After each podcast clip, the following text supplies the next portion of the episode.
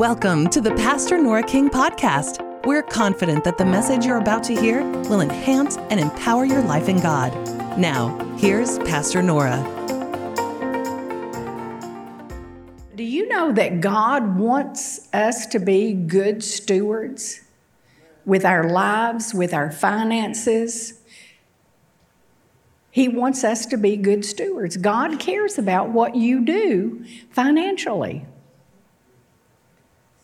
What do I mean? I'm not talking about, we're not going to receive an offering, so don't get nervous. But in your own personal life, you need to be a good steward over your life. I was talking to somebody um, just real recently, and um, and they're they're getting ready to retire, and they said, you know, I didn't do anything to prepare for retirement. I have Social Security, and that's all that I have. But you know what? That's not what God wants for Christians. Well, you say, Well, I'm way far from retiring, so I don't need to hear what you're saying. That is where you're mistaken. That is where you're mistaken. And you say, Well, that's where I am now. Well, you know what? And Eddie and I both tell people this.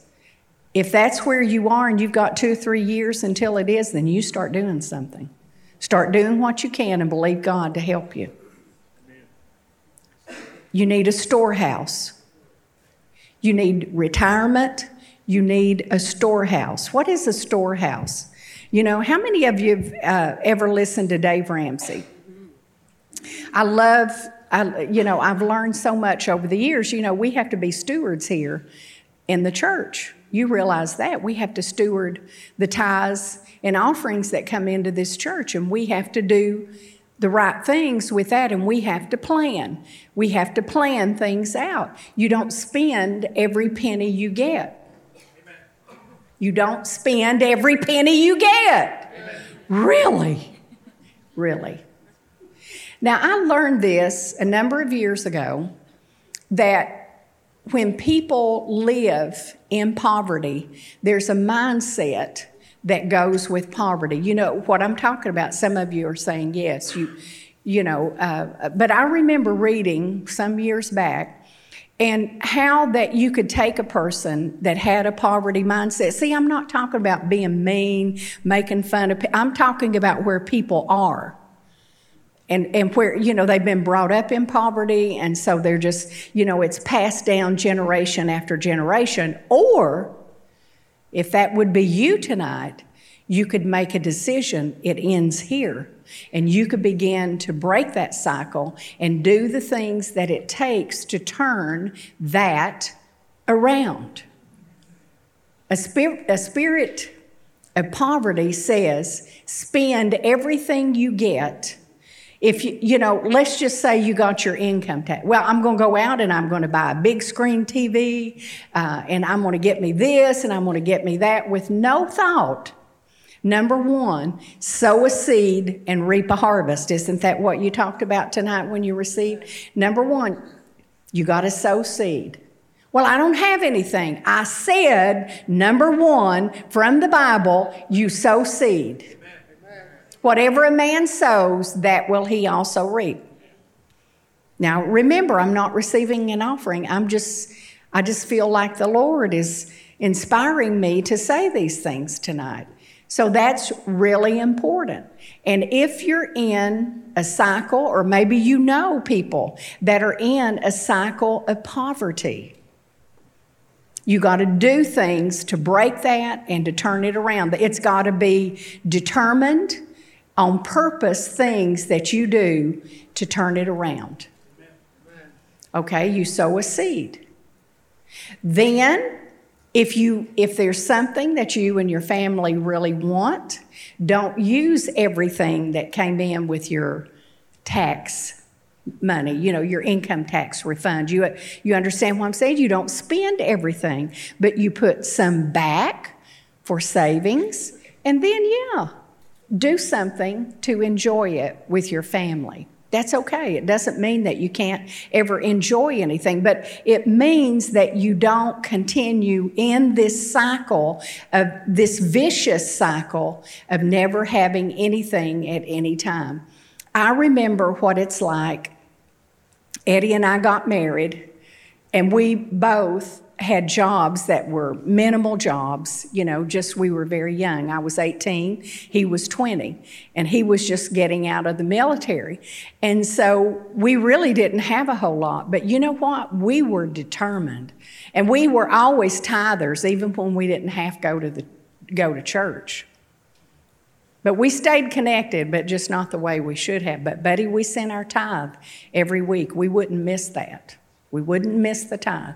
And so we, we kept, you know, connected that way. But see, I understand what, you know, God has blessed us and He's increased us, but we've been married for a long time too. But we've worked the principles all this time. And it'll work for anyone that will put those principles to work. We wouldn't go in debt for things. Now, a home and a car, we would. But anything else, furniture, we lived in a house, first house that we bought, we had no furniture. Eddie's parents bought us a bedroom set. My mother gave us a bedroom set. And that was it. We had empty rooms all over that house. But you know what we did? We saved our money, and this um, little guy that was owned a furniture store in a neighborhood where Eddie grew up and his family knew him. And he had this furniture store.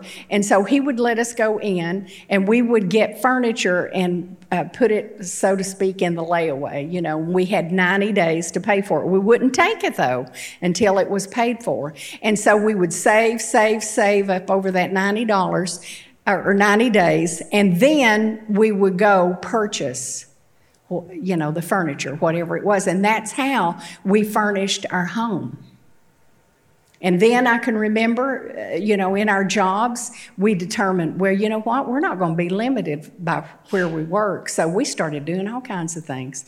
You know, Eddie would go and he would get a car, a truck that had uh, been taken back by the bank he would go in and he knew all the things to do, Alan, to fix it up, you know, to make it look good where, you know, it, it would really look sharp. And he would do all that. And then we would take it and sell it. And okay, we got increase. We, we were looking all, all ways that we would increase. But I want to say those things to you tonight because don't fall for the way things are now and that this is what it has to be. And you might be in that cycle of poverty or not, but it always seems like, like you have more month than you have money. You understand what I'm saying? That can change.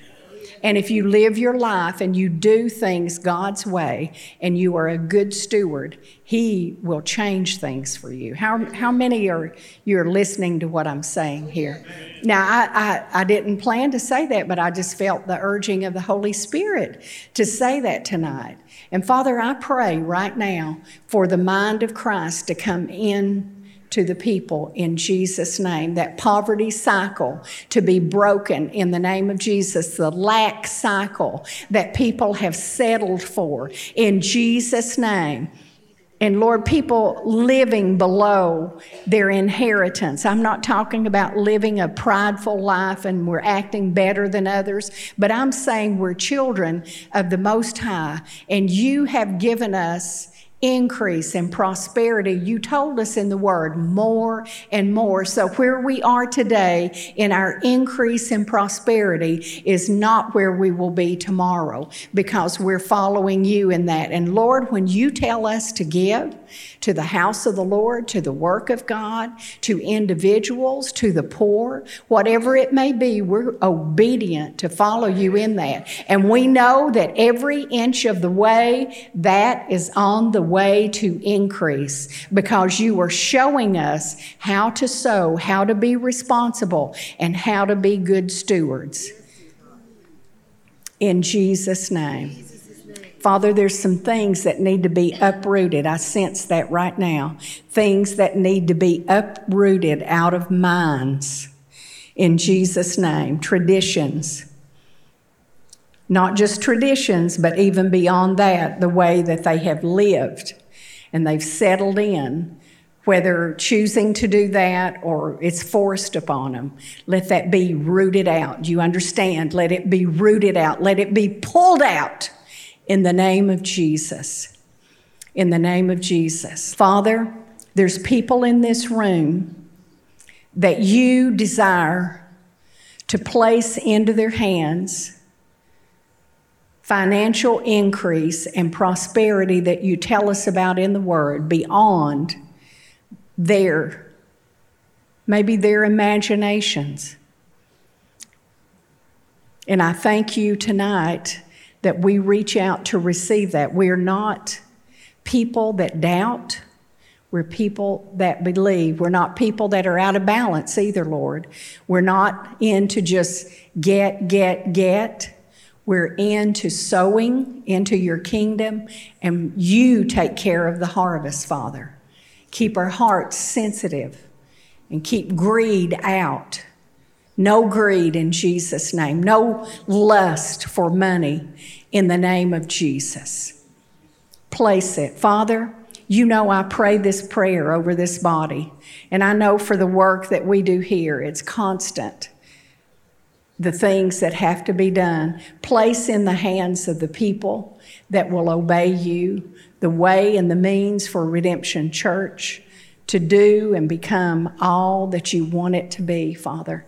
And I thank you as the people obey you that you give back a hundredfold into their life in the name of Jesus. No spirits of poverty, no poverty mindsets in Jesus' name in Jesus' name. Amen. Now, I'm going to tell you if you know that you've dealt in dealing with a poverty mentality, we prayed, we talked, but you deal with that individually. You deal with that individually. And don't you become one of those statistics that gets in that and it's a vicious cycle and over and over that it's passed on to your children and your grandchildren and all of that.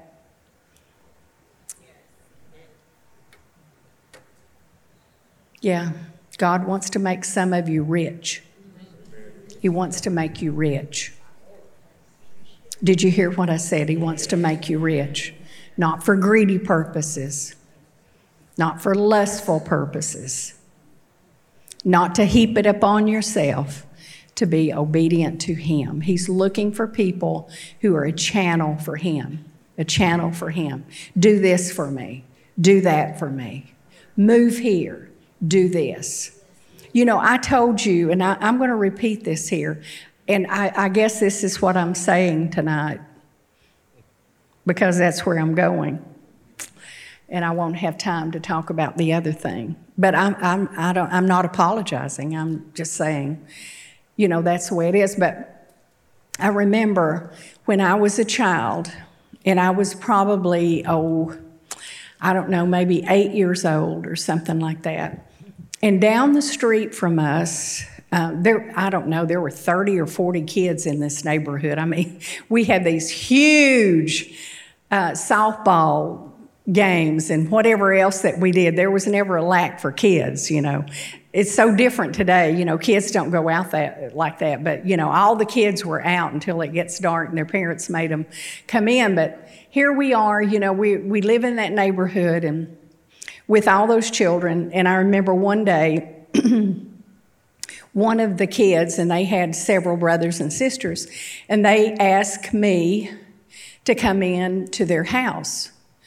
And so, you know, you just go in, you you know, you're not thinking anything. But I remember going in there, and when I went in, I saw their mother who was very, very ill. She had cancer, and I didn't know it.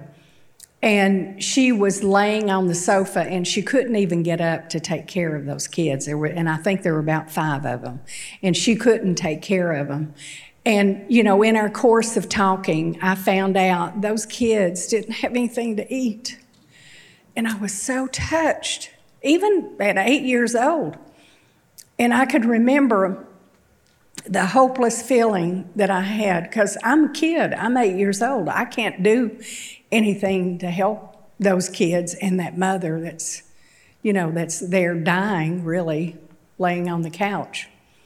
And I can remember I, I, I didn't know what to do, so I went home and I told my mom, and of course she was busy cleaning the house or you know doing what she was doing and so you know i began to tell her i don't even know if she half heard me. I really don't. But I, I, just must have kept on. And so she went and you know she got this and she got that and several food items. And i took it over there to them so that they could have something to eat. But you know god has reminded me many times over the years and that's a lot of years ago. He has reminded me over the years that He's placing in my hand what it takes to help people that are in situations, that are in dire situations. And see, I don't think it's now, that's unique to me, and you didn't have that, most likely. I had it. But I'm just saying, in the body of Christ, God wants us to be aware and be sensitive to the needs of other people. And, you know, a lot of times you can't do that if you don't have anything. You know what I'm saying? And God has made a way to where now, you know, in ministry and through ministry, I am sensitized by the Holy Spirit, and through you and us working together, we're able to help and minister to needy people. But every now and then, I know God will take me back. He'll take me back to that day. And He said, I'm going to give you what you need to help people. When people are in need, you're not going to be without and not be able to do what needs to happen.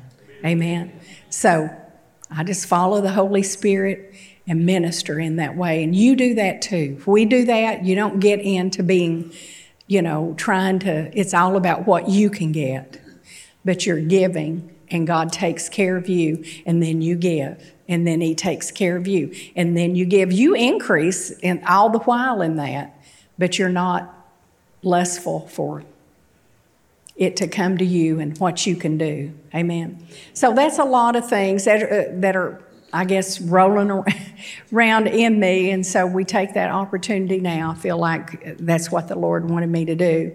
So, boiling it all down, break the poverty cycle or a lack mentality. See, you may not have that poverty spirit, you know, generation after generation, but you may be locked down in your mind and think that you cannot escape and get out of where you are. But yes, you can. And that, so that's one thing. The other thing is be led by the Holy Spirit and let God show you how to increase. Show you how to increase. Show you how to prosper. Show you how. See, these are keys to the kingdom of God. God really spoke to me and He said, There's an umbrella over this ministry. There's an umbrella of blessing and increase, financially, I'm talking about, over this ministry. So if you're coming in here and you're a part of this, you need to know that you are un- under the umbrella of increase and blessing. So don't live and don't or don't continue to live the way you used to live. Know that that umbrella see the, the Bible talks about that when you belong to a church that you have a covering. Isn't that right? There's a covering that a church, the local church, affords the people of God. And so part of that covering for this church. And I don't know what, I mean, I, we didn't choose it. We believe God's word and we stand on the word for what it says. We don't, you know, it's not what we preach all the time and talk about all the time, but it is a part of what God has called us into.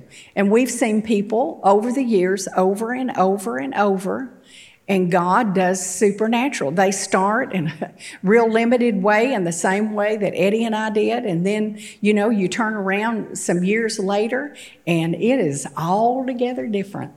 It is altogether different. Well, I don't know about you, but if I was sitting here tonight, I'd say, That's me. I receive it. I want that. I want that. You know, it really bothers me when I watch TV sometimes and when I watch programs sometimes and ministers and the way that they talk about money and the way that they present it. And it's all, you give to me and this is going to happen. I'm not telling you that. You know what to do as far as you know how to sow. You know how to sow. If you've been here very long, you know how to sow. So you follow God in that. We, no manipulation or not things like that, that ugly kind of stuff. I don't like it and I'll cut it off. I don't want to see it and I don't like that. They have to work it out with God, what they do. But you know, if you spend 25 minutes of a 30 minute program asking for money and talking about money, it's like, where did the gospel go in all this? where, where did the truth of the scripture to disciple God's people go? You know, but anyway, I'm not the judge and jury. We'll just let, let Jesus do that. Amen. Okay.